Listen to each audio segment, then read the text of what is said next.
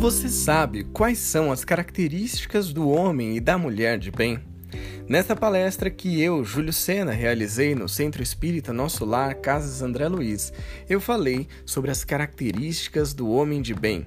Este item que está no Livro dos Espíritos, na questão 918.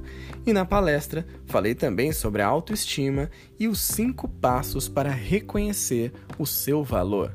Então aumenta o som e vem comigo em mais uma palestra espírita. O tema da palestra de hoje é Características do Homem de Bem, do Livro dos Espíritos, questão 918. E o nosso palestrante é o Júlio. Júlio, seja muito bem-vindo e seja muito feliz em sua explanação. Obrigado. Que todos nós que aqui estamos possamos, então, nesses pequenos minutos que vamos ficar juntos, tomar contato com mais essa água límpida do Evangelho de Jesus que vem para nos auxiliar nessa caminhada da evolução. E para que a gente possa falar sobre as características do homem de bem, eu vou contar uma história para vocês. Havia um velho mestre que recebeu um certo dia um jovem muito triste em sua casa. E esse mestre então pede ao jovem que ele tome em sua mão um punhado de sal, coloque dentro de um copo de água e beba. O jovem faz isso e o mestre pergunta: Qual foi o gosto? Ruim, responde o jovem. O mestre então pede que aquele jovem pegue mais um punhado de sal e o acompanhe até o lado de fora da casa, em um lago. E assim pede que o jovem lance aquele punhado de sal no lago e beba um pouco daquela água. O mestre então pergunta: qual foi o gosto? Bom, respondeu o jovem. Então, o mestre senta ao lado daquele jovem, toma de suas mãos e diz: A dor na vida de uma pessoa, ela não muda. Mas o sabor da dor depende de onde nós a colocamos.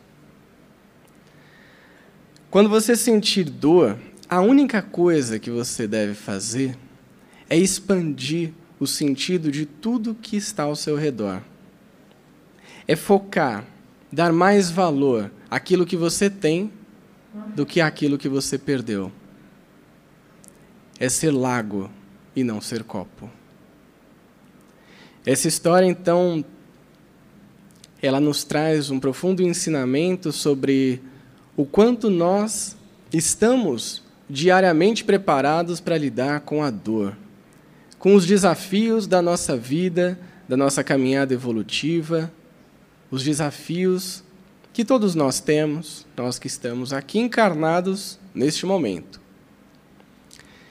Então, na pergunta 918, que é a pergunta que é a base do nosso conteúdo de hoje, Kardec faz o seguinte indagamento aos espíritos: Por que sinais se pode reconhecer no homem o progresso real que, que deve elevar o seu espírito na hierarquia espírita. E eu peço licença aqui para ler a frase de resposta dos espíritos, que é muito curta e direta. E eles dizem o seguinte a Kardec: O espírito prova a sua evolução quando todos os atos da sua vida corpórea compõem a prática da lei de Deus e quando compreende por antecipação a vida espiritual. Ou seja, um homem de bem, uma mulher de bem, né, aqui a gente caracteriza como um espírito de bem, pode ser reconhecido, vai provar da sua evolução quando todos os seus comportamentos, todas as suas ações estiverem em consonância com a lei de Deus. Tem alguém aqui que se enquadra nessa situação? Pode levantar a mão, não fiquem acanhados. Não.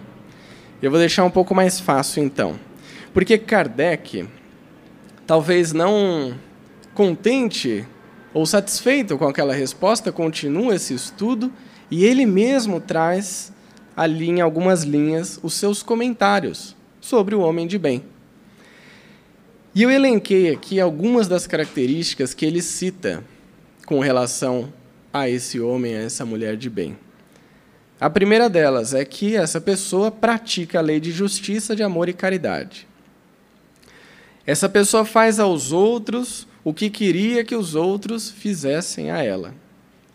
Também é uma pessoa que faz o bem pelo bem, não espera algo em troca, não espera ser reconhecido pelo bem que faz simplesmente faz pelo amor.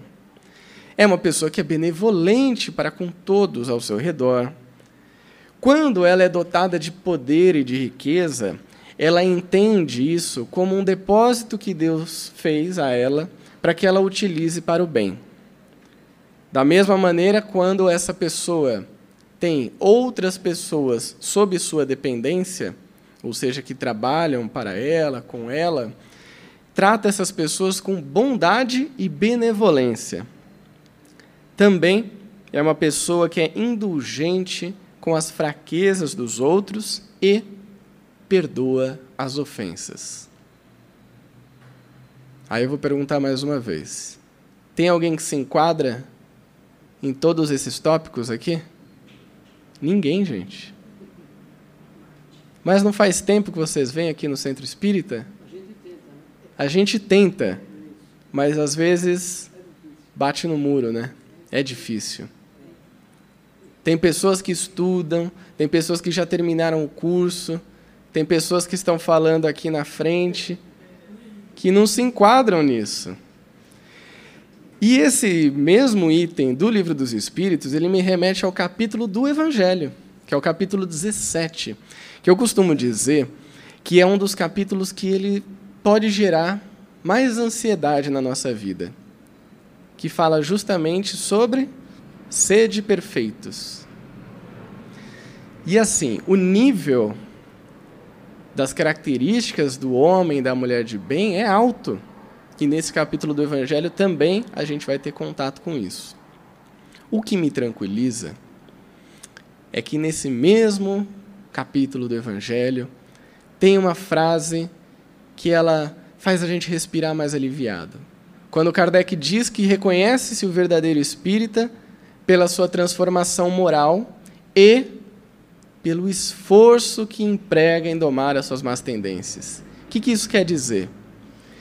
Nós, espíritas, podemos nos considerar espíritas a partir dessa frase que Kardec nos trouxe, que os espíritos nos trazem, quando dia após dia, nós buscamos sermos pessoas melhores.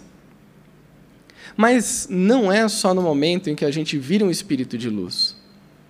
Não são só as pessoas que conseguem volitar, que elas entram no ambiente e irradia aquela luz, aquela tranquilidade.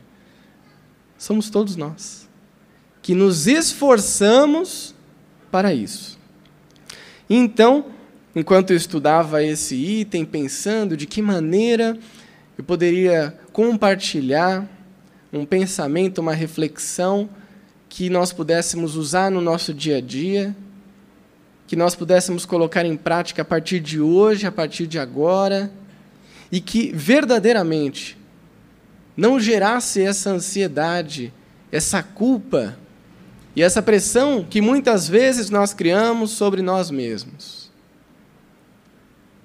de cobrança para que nós sejamos perfeitos. E quando nós tentamos e não conseguimos, o que, que a gente faz? Se julga, se culpa. Infelizmente, esse comportamento que todos nós temos em algum momento da vida, ele começa a gerar ansiedade, ele pode se tornar uma depressão, ele pode levar a pensamentos suicidas, porque é uma cobrança tão grande que a gente não consegue mais olhar para nós mesmos e realizar cada um desses itens que Kardec trouxe. Então, quando a gente lembra de Jesus e que ele diz: ama ao teu próximo. Como? Como a si mesmo. Ama a teu próximo como a si mesmo.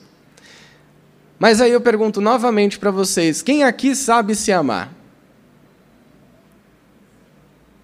Quem souber, eu ia pedir a receita. Vou ficar sem a receita hoje, então. Mas a gente vai aprender junto. Se amar não é fácil. Quem aqui consegue se perdoar? Também não é fácil. Quem aqui, por exemplo, consegue ser benevolente, indulgente com você mesmo?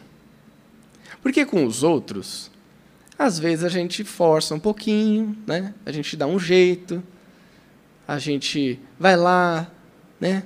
se esforça, batalha, vence ali o seu orgulho, a sua vaidade e consegue. Consegue praticar a caridade pelo menos um pouquinho. Mas e com a gente? Então, quando a gente tem contato com as características do homem de bem, da mulher de bem, é importante que a gente lembre também do amar ao próximo como a si mesmo, para que essas características possam ser utilizadas e praticadas primeiro com a gente.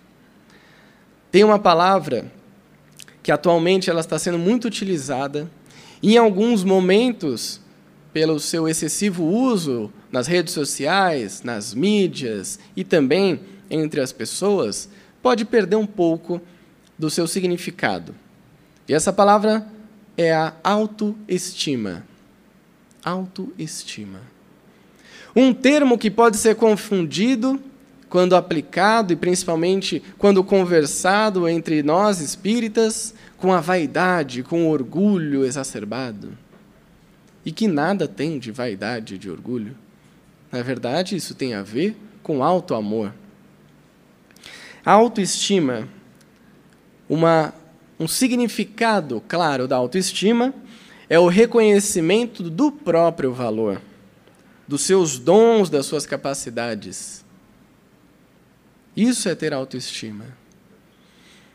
Mas, infelizmente, não é isso que nós temos visto por aí. Pegar o seu celular, tirar uma foto e publicar no Instagram ou no Facebook, naquele dia que você está naquela praia com o céu azul, um sol lindo e o mar ao fundo. Isso pode esconder muito mais do que a gente imagina. Infelizmente, as mídias que são neutras, que podem ser positivas ou negativas, têm cada vez mais estimulado um comportamento que é o comportamento apenas da superficialidade eu sou suspeito para falar porque eu adoro estar com o celular na mão. Faço postagens no Facebook, no Instagram, no YouTube. Mas, ao mesmo tempo, me questiono o quanto daquilo que eu estou colocando é verdadeiro, o quanto da minha autoestima está realmente alta ou baixa, o que verdadeiramente eu penso sobre mim e não o que as pessoas vão pensar sobre mim. Por isso que um exercício de pensar sobre a nossa autoestima é o primeiro passo que nós podemos dar para ter contato com as características de um homem de bem. Elas estão aqui listadas. No Evangelho tem mais ainda, mas são muito próximas dessas. Mas para que a gente não leia ou estude esses itens e passe a se punir, a se cobrar, a se culpar ainda mais, é preciso que a gente trabalhe entenda um pouco mais sobre a nossa autoestima.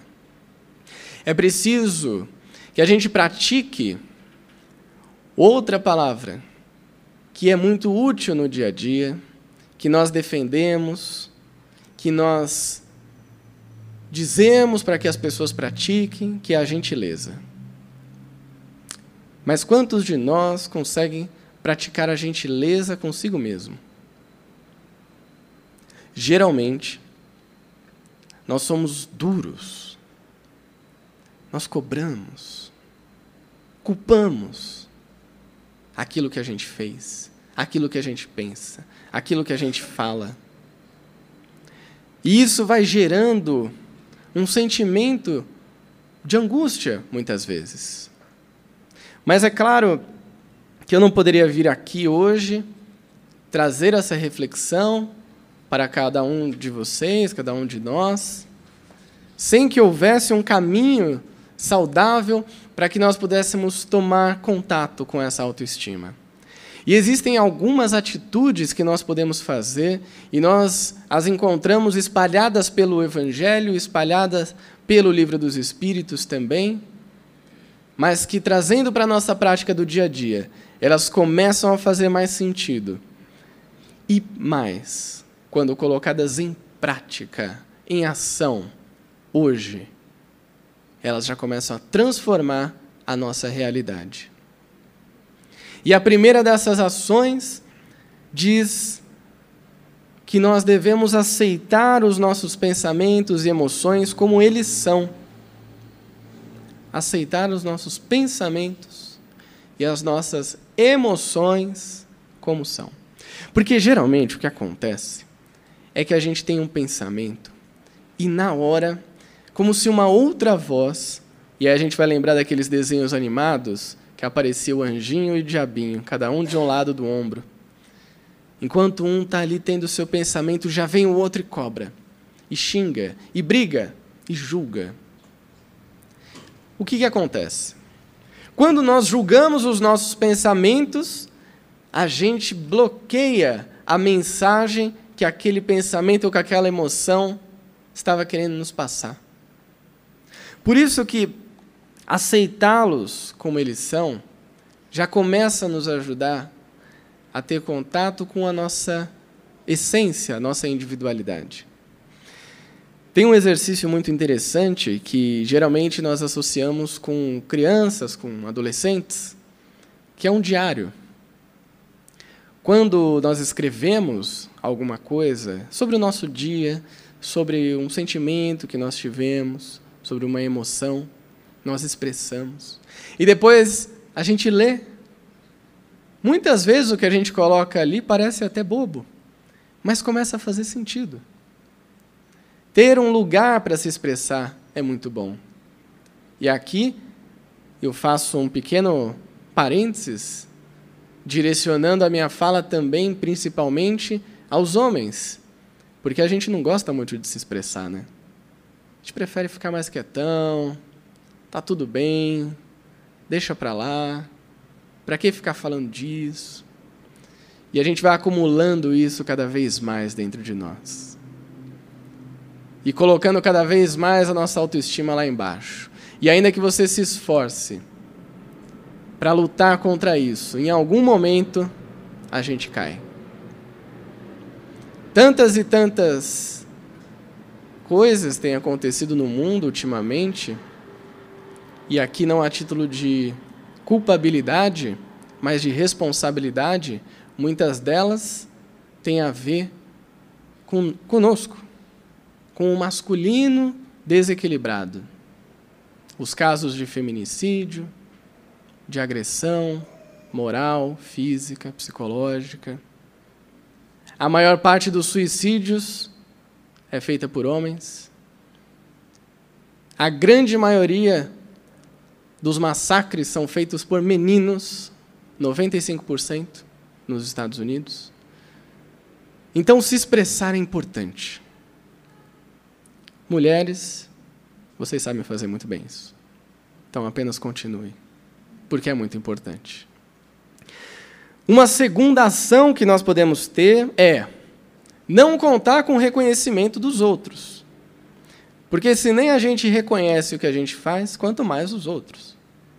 E quando a gente terceiriza isso e não recebe, a gente se culpa, a gente fica triste.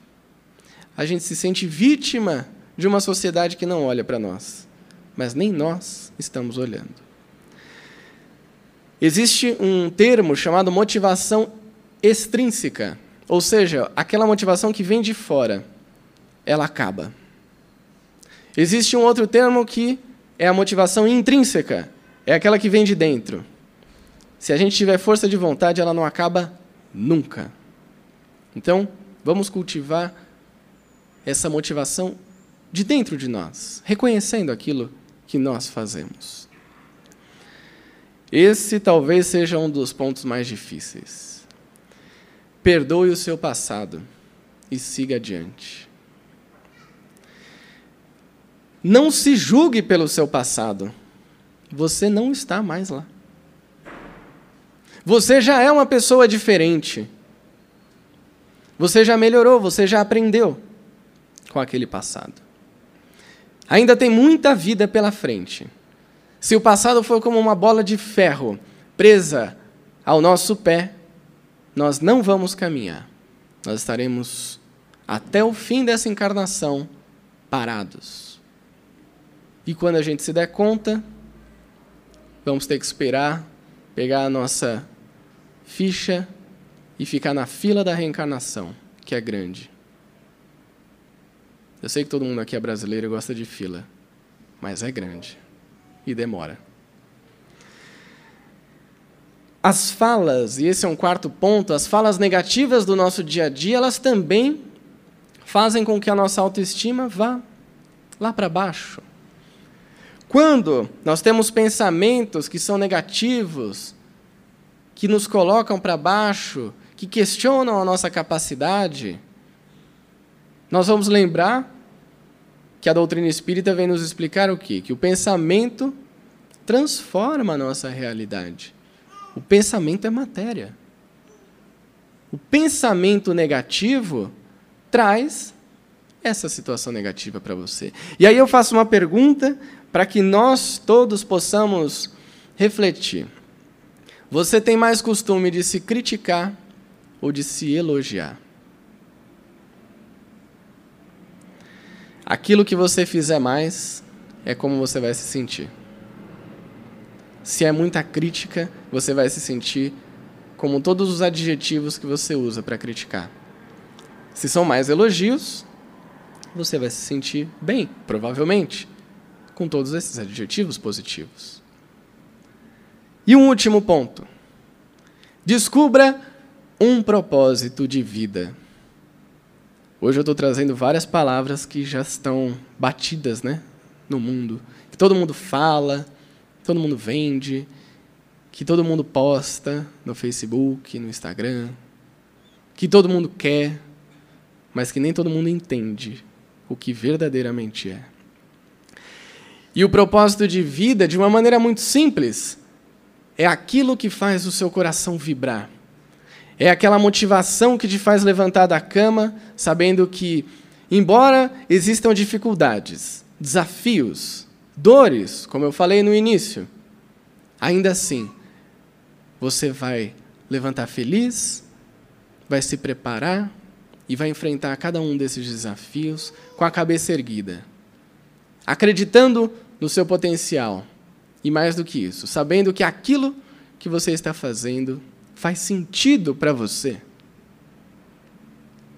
Propósito de vida é aquilo que você faz e que faz sentido para você, que te conecta com a sua essência. E cada um que está aqui hoje tem uma essência, tem um potencial divino tem o potencial de transformar esse mundo. A gente só não transformou ainda porque a gente não acredita nisso. Só por isso. O mundo não mudou e não passou para a regeneração ainda porque a gente não acredita que pode fazer o bem. No momento em que a gente acreditar que a gente pode fazer o bem, transformar a nossa realidade, praticar aquilo que você sente que tem habilidade, que gosta de fazer e que pode ajudar as pessoas. Aí o mundo começa a mudar. Não vai ser um interruptor na parede que a gente vai apertar e esse mundão azul vai virar um mundo amarelo, laranja, rosa, verde, com a plaquinha Bem-vindo à regeneração. Vai ser quando a regeneração se transformar dentro de cada um de nós. Através de um trabalho de auto-amor, para que através dele nós possamos ter contato com o próximo, e ao ter contato com o próximo, já sabendo praticar cada uma das características do homem de bem com a gente mesmo, a gente possa também levar aqueles que estão à nossa volta. Então, que nós possamos praticar esse olhar mais gentil com a gente mesmo. É chegado o momento de fazermos perguntas. Então, aqueles que desejarem é só levantar a mão que o nosso colega irá até vocês. O senhor falou tanto em amor. O amor. A gente não deve amar o homem como homem, né? A gente deve amar o homem com o amor de Deus, que é uma força energética que expande para todo o universo. E essa força energética do amor de, de Deus é o único atributo que nós não temos. Isto é, vem de Deus esse amor. Queria que o senhor explanasse mais isso aí, por gentileza. Muito obrigado. Obrigado, Edson. O amor de Deus realmente é de Deus. Nós temos oportunidade de desenvolver o amor aqui encarnados e nas diversas etapas da nossa evolução.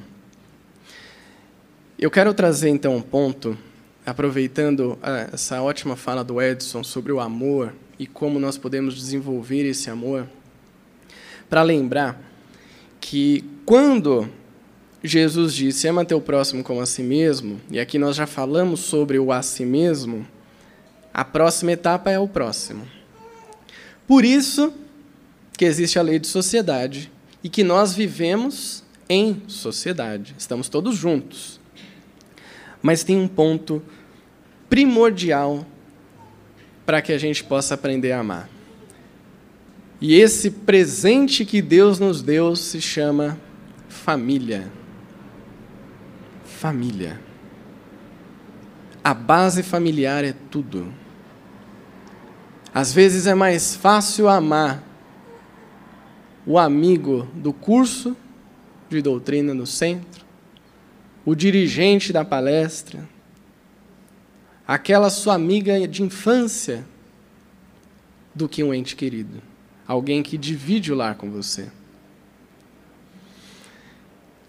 Quando nós estamos em família, nós temos essa oportunidade de amar, para que a gente possa expandir esse amor para uma família um pouco maior para que ele se expanda ainda mais e se torne um amor planetário, para que um dia nós cheguemos ao ponto de ter um amor universal. O exemplo nós já tivemos, que foi Jesus. E desde a lei mosaica a gente vê o honrar pai e mãe. Vemos também com Jesus. Continuamos vendo com o Espiritismo. Então, o que eu poderia dizer com relação ao amor é que a gente possa desenvolvê-lo a partir da família. Ali pode ter certeza que vai ser o melhor passo, o mais assertivo na nossa evolução, para que a gente expanda esse amor. Porque Deus vai nos amar sempre. Disso a gente não pode ter dúvida. Mesmo que a gente erre.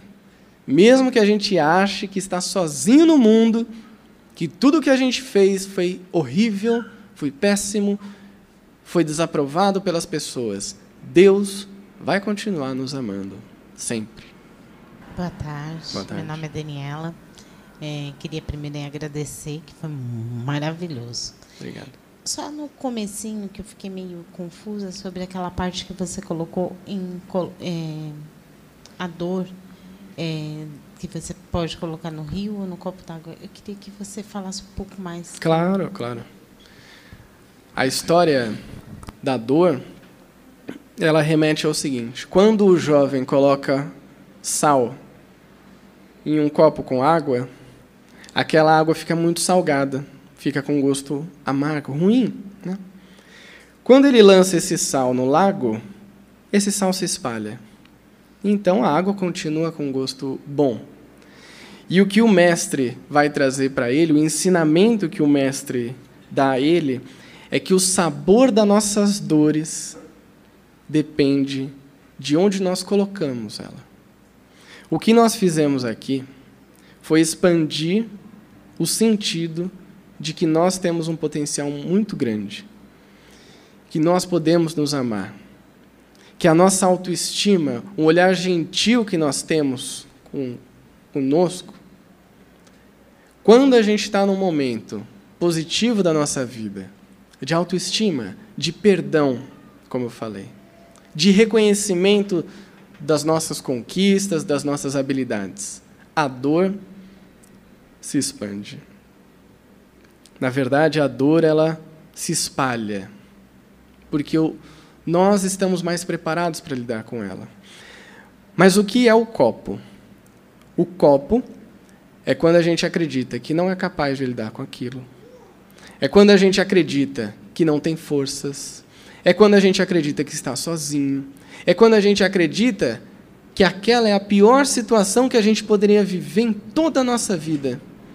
E a gente esquece que nós temos sucessivas vidas, que essa encarnação presente é um pequeno segundo na nossa história como espíritos milenares, e que se Deus criou cada um de nós e ama cada um de nós, é porque Ele colocou um potencial muito grande aí dentro para lidar com essa dor. Mas onde a gente está colocando? No copo ou no lago? Então, o amor próprio, a autoestima, é pegar o copo e começar a expandir para o lago. E na resposta que os espíritos dão a Kardec, a última parte da resposta é muito interessante, que ele diz que para conseguir ver essa evolução no espírito é quando ele começa a ter contato com a realidade espiritual.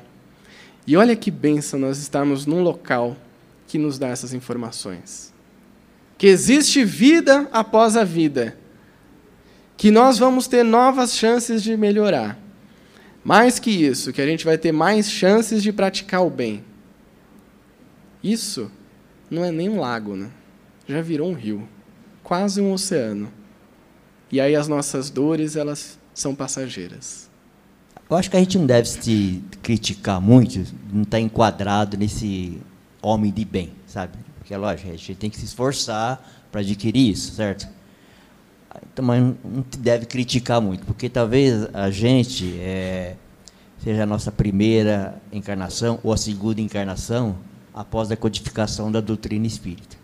Então, nós estamos no, no jardim da infância ainda, aprendendo, Sim. né?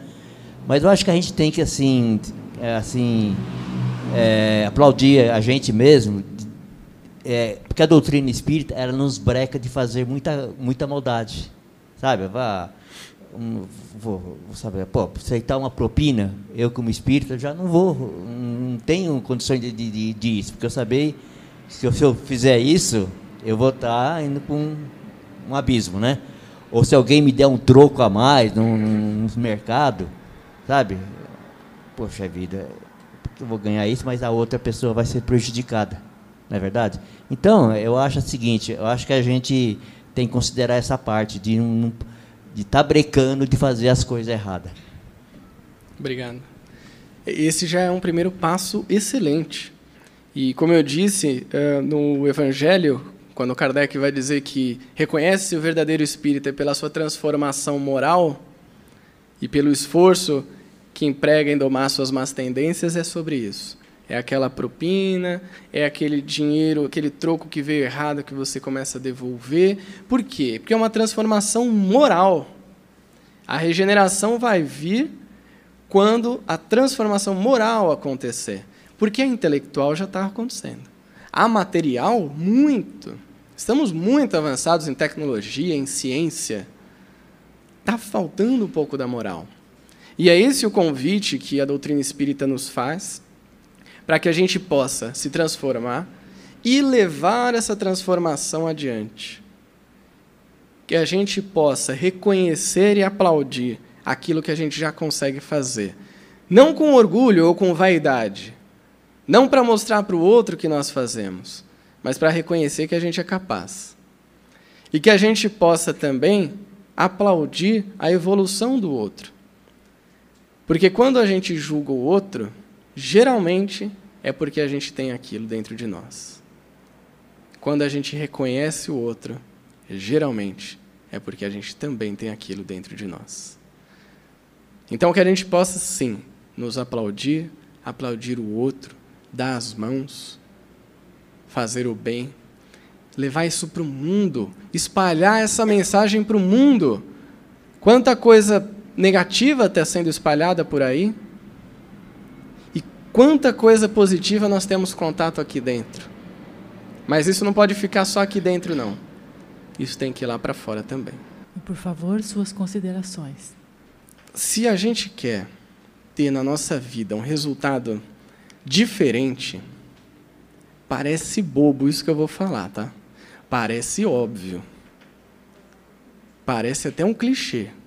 Mas se você quer ter um resultado diferente na sua vida, você precisa fazer alguma coisa diferente aí. É impossível ter um resultado diferente fazendo a mesma coisa sempre. E esse momento que nós temos aqui na reunião pública, e eu também tenho esse momento quando estou aí ouvindo o expositor falar, é para que nós tenhamos coragem, é para que nós tenhamos ânimo de levar essas palavras, esses ensinamentos para a nossa vida. Não é para a gente guardar no bolso, para a gente pôr na gaveta e deixar empoeirando. É para que a gente possa transformar em ação. Quando? Se alguém estiver esperando a regeneração para fazer isso, esquece. Tem que ser hoje, tem que ser agora. O mundo pede para que a gente haja agora. Para que a gente se ame agora e para que a gente leve isso para o mundo, para as pessoas ao nosso redor, para a nossa família e para nós mesmos agora. Então, que Jesus possa sempre estar ao nosso lado, e Ele está, nos amparando, nos intuindo, nos inspirando, junto com todos os trabalhadores espirituais que nos acompanham, os nossos mentores, os nossos amigos, os nossos familiares, para que a gente não perca a fé para que a gente tenha coragem e o bom ânimo de travar a boa batalha, como diz Paulo de Tarso, levando o Evangelho de Jesus através das nossas ações, dos nossos pensamentos e das nossas palavras. Muita paz a todos.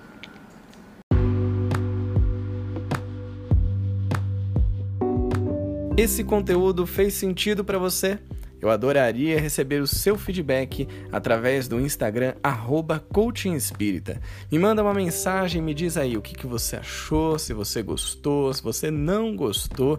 Todas as críticas, sugestões e comentários são sempre bem-vindos.